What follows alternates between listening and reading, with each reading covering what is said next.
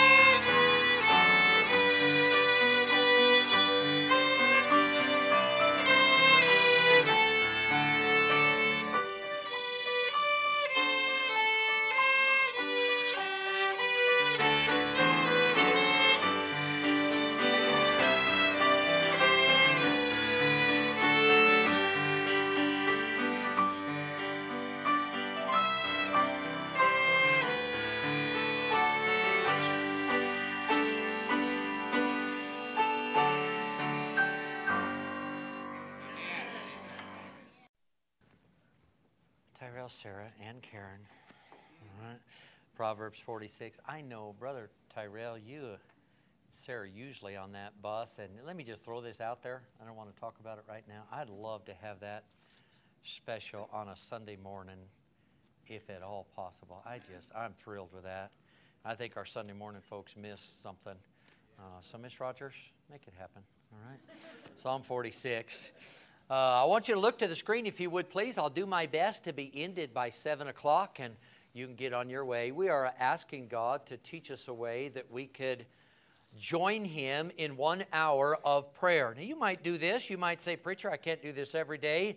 I might take an, uh, one day of the week and make that a, the day that I approach God for an hour in prayer a day, you know, that day. And uh, some of you might be able to do it every day, but I do believe uh, we base this in the book of Matthew where the Lord took his disciples, Peter, James, and John, and asked them to watch and pray. And he said, What could thou not watch with me one hour and pray?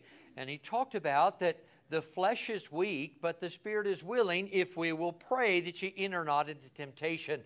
Last week we looked at praise. Uh, tonight I want you to look at Psalm 46 and look at verse number 10. Matter of fact, let's read this together if you would please. Psalm 46, verse 10. Be still and know that I am God. I will be exalted among the heathen. I will be exalted in the earth. Father, I love the spirit that we have here tonight. Thank you for faithful people. Not only faithful people to put a service together, but faithful members that make their way to God's house. Uh, and Lord, I pray you'd fill our cup tonight. I feel like, uh, in a way, you already have, and I pray you continue to speak to our hearts. Help us in the service tonight. May you teach us what it is to wait on you. Help me as I teach and preach in Jesus' name. Amen. Last week we learned the first five minutes in prayer should be spent in praising the name of our God. Where did we learn that? Go leave a marker in Psalm 46. Uh, these are the this is the chapter we're basing this on. Look at Matthew chapter number 6. The disciples came to the Lord. They did not ask the Lord to teach them a prayer. All right, follow me. This prayer was never meant to be chanted and recited. Um, some well meaning people do it, some well meaning pastors lead in that, uh, but it was not meant to be used in vain repetition. Uh, we know that because in verse number 7 of chapter 6, he warns against that. He says, But when ye pray, use not vain repetitions, as the heathen do, for they think that they shall be heard for their much speaking. All right? But look at verse number 9. So here's the pattern for prayer. You can call it the Lord's Prayer, the model prayer. I like to refer to it as the disciples' prayer. You are a disciple of Christ, as am I. Look at verse number 9. After this manner, therefore, pray ye, Our Father which art in heaven, hallowed be thy name. That word hallowed means to praise or uplift or give honor to. And so we looked at last week how that in the first five minutes of this hour in prayer, that we spend an entirety of five minutes praising the name of God and hallowing the name of God. Through praise, we hallow and we recognize the nature of God. Tonight, we put together the second step in spending an hour with God, and that is waiting. Waiting. Now, what does it mean? How many of you, now let's be honest, you don't have to come to an altar. How many of you are like Pastor Rogers? You are just a tad bit impatient. Is there anybody like that? All right? You go to the microwave and you punch in whatever it is and you stand there and yell at the microwave, hurry up! Uh, we are impatient. When the light, you're at a red light and it turns green, you're off first off of the line. Uh, we are impatient. What does it mean to wait? Now go back, if you would please, to Psalm 46. The word wait means, or waiting, to patiently wait, to tarry, to expect. Should we expect to have an answer to our prayers when we pray? Do you expect? Yes, we do. We should expect. Uh, we come to Him believing, and He will give. Now, let me go back, and, and two thirds of the folks that are here tonight uh, were not here back then in the early days when our church moved from the north side of town to this side of town, and God was blessing and God was moving, and uh, I thought in one area we didn't do anything bad or immoral or or wrong. It just I thought I had the church behind me in an area, and I didn't. And I led, and I realized that it caused some confusion in the church. And I really got to the place where I felt like another man would do better than I could to pastor and I remember coming to my office several nights in a row and thinking about how I should write out the resignation letter. And, and at that time, we didn't have deacons. And I just really felt like the ministry here for us is over. We should go on. Before, and let me encourage you to do this. I did then what I've done every time in my life since Kathy and I have been married, and even before that. Before I would make a major decision, I gave much to it in prayer, and I asked God to give me a verse or a chapter that would help and guide me during those times. And God gave me Psalm 46. And primarily, He gave me verse number 10. Be still and know that I'm God. That verse changed the course of my life. It changed the course of our ministry. If Pastor had resigned, we would have found another place to minister. You would have had a faithful pastor and brought in. I understand that. And the church probably would have flourished in ways it's not presently flourishing. I can tell you it would have been a mistake for me. And I can tell you that even tonight, I am right in the center of God's will, exactly where God wants us to be. Now, let me say this, but I say that to you because what kept us here and from doing what I felt I must do was what I'm going to talk about tonight. The reason this verse is on my wall for that reason, to remind me each and every day, Pastor, you're going to face some other trials just like that. And will you learn to wait on me? And I will give you the answer. Sometimes, may I say this, the most spiritual thing we can do is wait. Most decisions that are made in haste are not good decisions. A wise man told me many years ago if I have to decide right now, the answer is no. On finances, that's a very good thing years ago when Kathy and I came to Pueblo. We were in anticipation building our first house. We learned about a program that if you paid a couple thousand dollars into, you could become lifetime members of. And they sold everything at extremely discounted prices lights and carpeting and, and, and, and uh, just about any of the building materials we need for our house. Uh, tell, and even things we didn't necessarily need, electronics and that type of thing. We went up to Colorado Springs. Did you ever see this? Maybe some of you gotten the same thing. We got that little golden key on a card in the mail. That golden key, this golden key is the key to your future and saving thousands of dollars. And, and so we went up to Colorado Springs. We made our reservations. They, I don't remember if they served us a meal or not, Kathy. I don't think they did. But we met with a man before, and I said to him, I said, as you go in, I said to him, we're Christian people.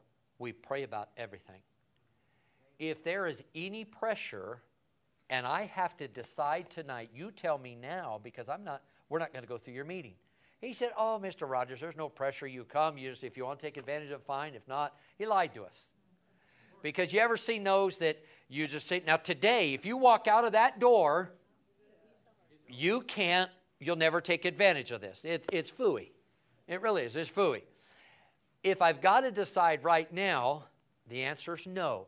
Now, there's some decisions that have to be made on the spot. That's understandable. So let's put these two together. In praise, we recognize the nature of God. Say it with me if you would. In praise, we recognize the nature of God. We praise Him for His names, His holiness, His righteousness, His word, His forgiveness. We praise Him for all of those things. And in that hour of prayer, we seek to take five minutes and do that. Number two, tonight, in waiting, we surrender our soul to God. I can tell you in the privacy of my office when nobody was around and nobody knew but God and I, God and myself, that in those hours I surrendered to the will of God. And I just waited to hear the voice of God. I didn't hear anything audible, neither will you. I'm not asking you to anticipate or expect to hear an audible voice of God. But your soul and my soul are spoken to in those minutes that we wait before God. So in praise, we recognize the nature of God. In waiting, we surrender our soul to God. All, somebody said this, all who would be used of God must learn the secret of silence. All who would be used of God must use the, learn the secret of silence. There has to be time on a regular basis when we are silent before God. Now let's delve into this and see what it looks like. I think about this. I pray you do as well. If we read biographies of people that have been used of God mightily, they are people that learn to wait on God. Matter of fact, they wouldn't take the next step. They wouldn't do the next thing unless they knew that God was leading them. Look at Luke chapter number 8. Follow me, leave a marker in Psalm 46, would you please? Look at Luke chapter number 8. These scriptures on Sunday night are not placed up on the screen, primarily Sunday mornings. We have some new Christians that can't get to as uh, the scriptures as quickly as we announce them. Luke chapter number 8, and look at verse number 46. Remember the story here. A lady had an issue of blood. She had been to doctors and tried to heal, and she couldn't find any healing. And she heard that Jesus was coming through. She found her way to Jesus. Did she have a word with him? Not initially. All she did was touch him, but it was the touch of faith. But I want you to see in here, uh, look at what it says. And Jesus said verse 45, and Jesus said, Who touched me? We sing that song. You ever heard when you went to camp? And Brother Stephen, I don't know, this is old fashioned song. We used to sing and clap. It was on a Sunday, somebody touched me. It was on a Sunday. And then whatever day you got saved, you were supposed to stand. You're looking at me like a calf staring at a new gate. Uh, how many of you ever sung that song? You have? Oh, thank you, Darla. Thank you for helping, Loretta. Thank you. How many of you haven't? Oh, we should sing that sometime. Uh, but anyway, whatever day you got saved, you were supposed to stand. Can I say this? The day you and I got saved, Jesus touched us. Jesus touched us. You received a touch from God. But watch what Jesus says here now. And Jesus said, Who had touched me? When all denied, Peter and all that they were with him said, Master, the multitude throng thee and press thee, and sayest thou, Who touchest thee? Now watch this. And Jesus said, Somebody hath touched me, for I perceive that virtue is gone out of me. I say this to you, and I'm reminded of this each and every day, and specifically before I come to this pulpit. If I'm going to help you as pastor in any way, if I'm going to rightly divide the word of truth, if we seek counsel, if I spend some time with you, and I'm any help at you at, uh, to you at all, there must be some virtue that goes out. Where does that virtue come from? Because by nature, Gordon Rogers is not a very good guy. I'm serious. So, where does that virtue come from? If your life and mine impacts the life of someone else, and it's going to be because that virtue goes out of you, God uses your testimony, He uses your uh, uh, who you are, and you make a difference, a blessing, and a change in somebody's life. I wrote this in my notes. We cannot be a person that impacts the lives of others until virtue comes out of us. And that virtue must consistently be renewed with loving communion with heaven itself. That well's going to run dry. Now, I know some of you youngsters don't understand this because you go to Walmart and you pick candy off of a shelf. But in the little country town where I grew up, the candy was where, Brother Paul? Underneath the counter, behind the counter. Could you see it under a glass case? You could see that candy. I remember this. Oh, man, they don't make it like this anymore. Do you ever remember that licorice? Oh. You could look, I'd go to Mr. Chisholm as a little boy and, and look at that licorice and say, Can I have a, a string of licorice? And they were like 17 feet long. He'd pull out that licorice. Oh, you just get on the bus and you roll it up and you just chew it. Some of you are, are drooling right now. All right? And then there were jawbreakers. How many were jawbreaker people? Oh, jawbreakers and, and gumballs and all of it was under the counter. I remember when I went to Bible college, a faithful man of God. I never anticipated being a pastor, but he said this, fellas, when you, when you go to the pulpit, you better always have more under the counter than you put out on the shelf. And can I say this to you as a child of God as we live our Christian life? There better be a time when we connect with heaven on a daily basis so that God puts that virtue in us so that our lives can impact the life of another. So let's look at waiting in the Bible. Go back. Uh, matter of fact, help me with this because of time. Give me four or five men to raise your hand. You can read a text for us tonight. Brother Allen, Psalm 52 9. Brother Jeff, Psalm 62 1. Somebody else help me with this. Brother Levi, Psalm 130, verse 6. Who else will help? Brother Tyrell, Isaiah 40, 31.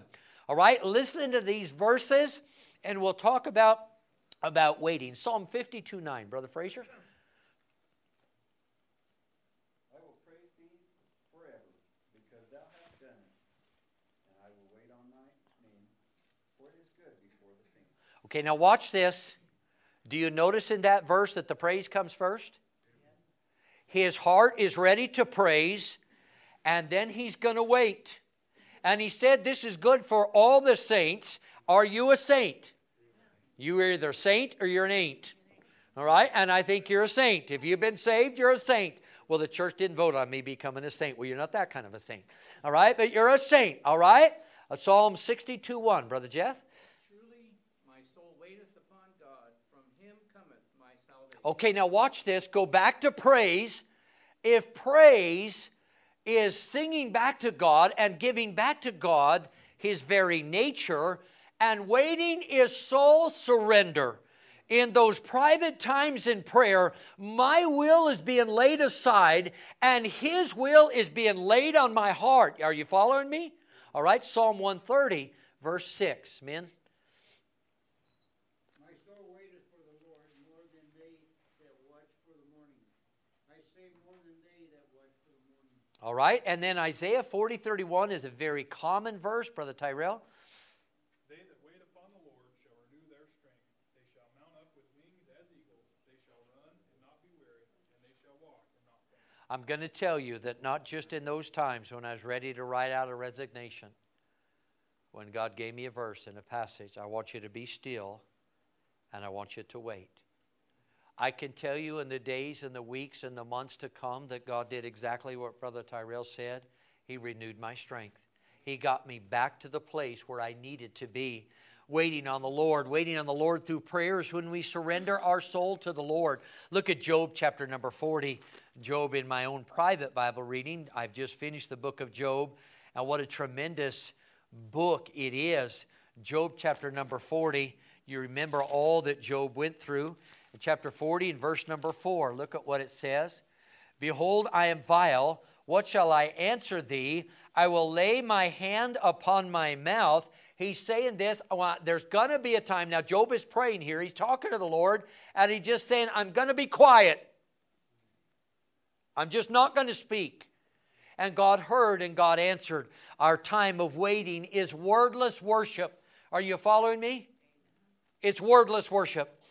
I'm not saying anything, and I'm not saying when you pray and in this hour that it ought to be verbal communication with God, but if it is, in that next phase of prayer, when we go into that time of waiting on the Lord, that's a time when we're quiet before Him, we surrender our soul to Him, and it's simply wordless worship. It is the elevation of the mind to God. One author put it this way The highest worship of the Almighty consists in being wholly taken up with Him. It is the most intimate form of communication in which the creature adores the Creator, the finite before the infinite, the powerless before the powerful, the nothing before the all in all. And when we come to God in prayer and we remember who He is, we've just reminded ourselves in praise who God is. We realize that we are weak and He is strong. We realize that we are limited in our power, but He is unlimited. All power is given unto me in heaven and earth. And those things in just moments that we're going to ask and we're going to take our request to God in prayer, when we remind ourselves who He is, then we remember how capable He is to give us to the answer to the prayer that we're seeking. So it's soul surrender to God. There is, so why I think about this, look at Mark 11. Go with me if you would please, Mark 11. Uh, why is waiting in prayer so vitally important? Mark chapter number 11. Why is it fi- uh, vitally important? You may not understand a couple of these, but please stay with me if you would. And look at verse number 22 of chapter 11. Mark 11, 22. And Jesus answering said to them, Have faith in prayer. You say, Preacher, what's the big deal? I promise you this a lot of times we put our faith in prayer instead of putting our faith in God. What do you mean by that? There is, there is not power for prayer apart from God. Are you following me? There's no power in prayer apart from God. This verse does not say have faith in prayer, it says have faith in God. Secondly, Waiting on God, why is this essential? Waiting on God is essential to prayer because it strengthens our knowledge of God. It helps us to understand who He is. And in that moment of waiting, we lean upon His greatness, His goodness, His righteousness that we've just praised Him for. And then we lay it is soul surrender. We lay aside, can I say this to you? The person that prayer hope, uh, helps the most is not the people on our prayer list. The people that prayer helps the most is the person praying. Are you with me? We need to pray so God can change us. We need to pray so our soul surrenders our will, our desires, our plans, our goals before Him, and we just wait and we have wordless worship. All prayer begins with God, and all prayer strengthens our knowledge of God. Ralph Herring, in his book, The Cycle of Prayer, says this Only a sovereign God can inspire prayer, and only a sovereign God can answer prayer. A man's concept of God, therefore, determines the depth of his prayer life. He ends with this real prayer begins and ends with God enthroned. So, in those moments when we are waiting and quiet before God, we're not saying anything. God begins to speak to our own soul about what He wants in our life about who he is and how he's going to move. If you have, I suppose, help me with this, Brother Stephen, Brother Josh, Brother Bill, Brother Wally, some of you men that are in ministry, or even if you're not, and you have a favorite author on prayer, who would that be? Brother Bill? You have a favorite author on prayer? E.M. Bounds. How many of you? E.M. Bounds. Let me give let me give you some names. If you want to get some books on prayer, you read E.M. Bounds. Who, who's your favorite? Somebody else? Somebody? Brother Stephen? You have a favorite? I like Bounds. If Bounds might be my number one, oh, I didn't think about this, and I don't even know if it's in print. One of the greatest little books. Years ago, I was at a at a conference in Dallas, Texas, and uh, this man took it on as a ministry. Um, and what he does is he he finds he goes to senior pastors that have passed away and he purchases their library. And then he re, if he finds out if those books are still in print. And if they're not he finds a publisher that will reprint those books. And then he offers them to us. Probably the best single book i've ever read on prayer is by S.D. Gordon. Just an unbelievable book on prayer. I learned some things i'd never but E.M. Bounds is, is great if you, if you don't have, how many of you have read Andrew Murray? Andrew Murray. Andrew Murray is fantastic on prayer. Let me encourage you. Let me say, tell you what Andrew Murray said on this thing of waiting. He said this Take time in the inner chamber to bow down and to worship, and to wait on Him until, until He unveils Himself and take possessions of you. Listen to what Murray is saying prayer is not so much who we're going to carry to. I pray that, and Brother Wally, I want you to know, and I make you this promise publicly, I will pray for you every day. Amen. And our church family will pray. And I think about this, LeVay, we're praying for you, and we're praying for Mrs. Wolford, and we're praying for many of those that have. But I promise you this what you need more than pastor praying for you or church praying for you, you need to go to God in prayer. And what happens then is God begins to work on it. He goes again.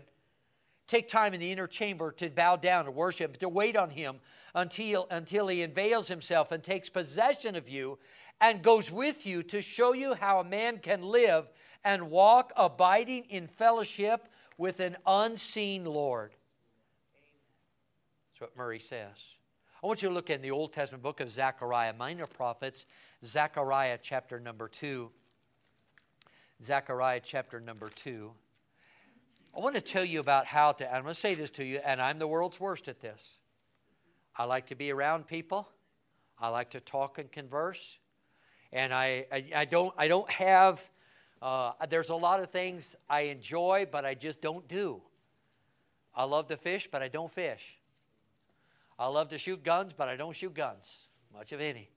I love to hike, but I do I don't do a lot of hiking. We're going to get away in a couple nights, in a couple days, and we're going to do Miss Rogers and Kathy, and we're going to go find a place, and we're going to hike. All right, I love to do it. Can't keep up with you, brother Kevin, but uh, I love to do all that.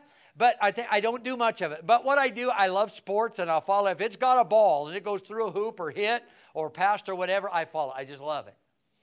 And sometimes brother Stephen and I can and we'll get together, Brother Josh, and that kind of thing, and we're kind of ribbing each other about each other's sports teams. And mine happens to be the Broncos right now. I'm not in real good shape. Can I say this to you? Take some time or practice in your daily life when you're not praying, some time to just be silent. We fear silence, don't we? Because silence speaks to us about who we are. Look at Zechariah chapter 2 and look at verse number 13. Be silent, O all flesh, before the Lord, for he is raised up out of his holy habitation. Try to devote the early moments of your devotional hour to a time of silent sharing with the Lord. We're going to start in that hour of praise. We're going to try to take the first five minutes and we're just going to praise Him for who He is. I ask you this tonight Do you serve and know a good God? Our God is a good God. So we're going to praise Him on a regular basis, and we're going to start our prayer.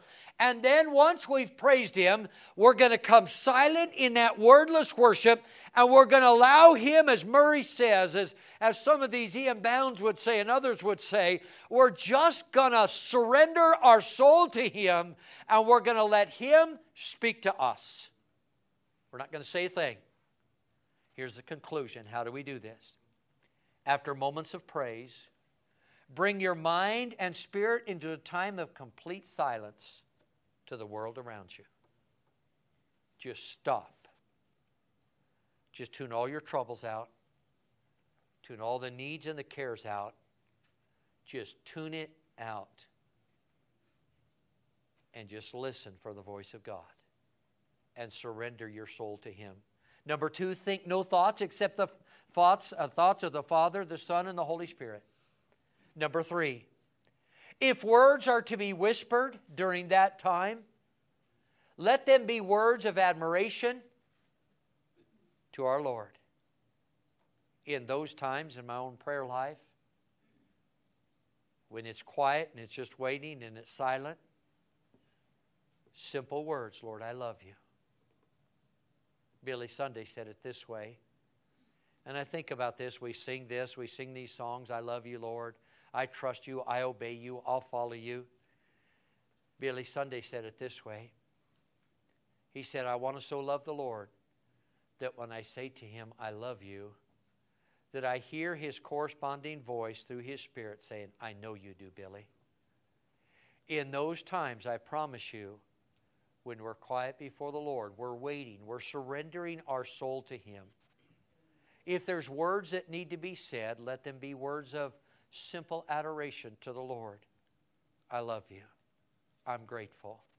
Thank you. Lastly, concentrate your full attention on the presence and need for God in your life. At that time, you might think about something that you're facing in that week, and you'll realize, God, I need you, and I want you to walk with me. And I pray for your wisdom, and I need your presence. Here's how simple that is. In those times when we get before the Lord, we're going to take some matter of time and we're going to praise Him. When we finish praising Him, we're going to go silent. We're just going to wait. We're not going to speak. We're going to surrender our soul to the Lord and just say, Lord, I want you to speak to me. Now, I'm saying this to you. I mean this many times. If you, many of you are shaking your head because you're already doing this how many times I've done that, and the Lord changed my prayer request. My whole prayer changed because I just took some time to wait on Him. Stand.